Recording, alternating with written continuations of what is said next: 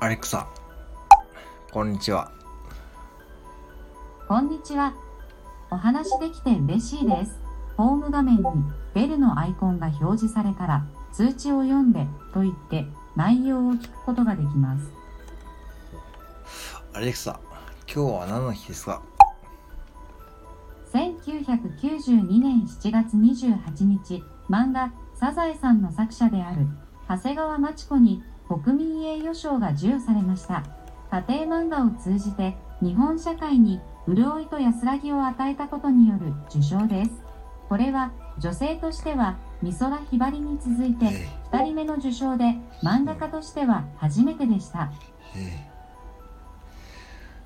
アレクサ何か面白いこと言ってどうもアレクサです。今日は一人漫才に挑戦してみようと思います。いや、そこは人 AI 漫才でしょう。AI なんだから。いやー、本当に愛に溢れてますね、ツッコミが。ええ愛だけに。お後がよろしいようで。そうですかこれ何回目やろうな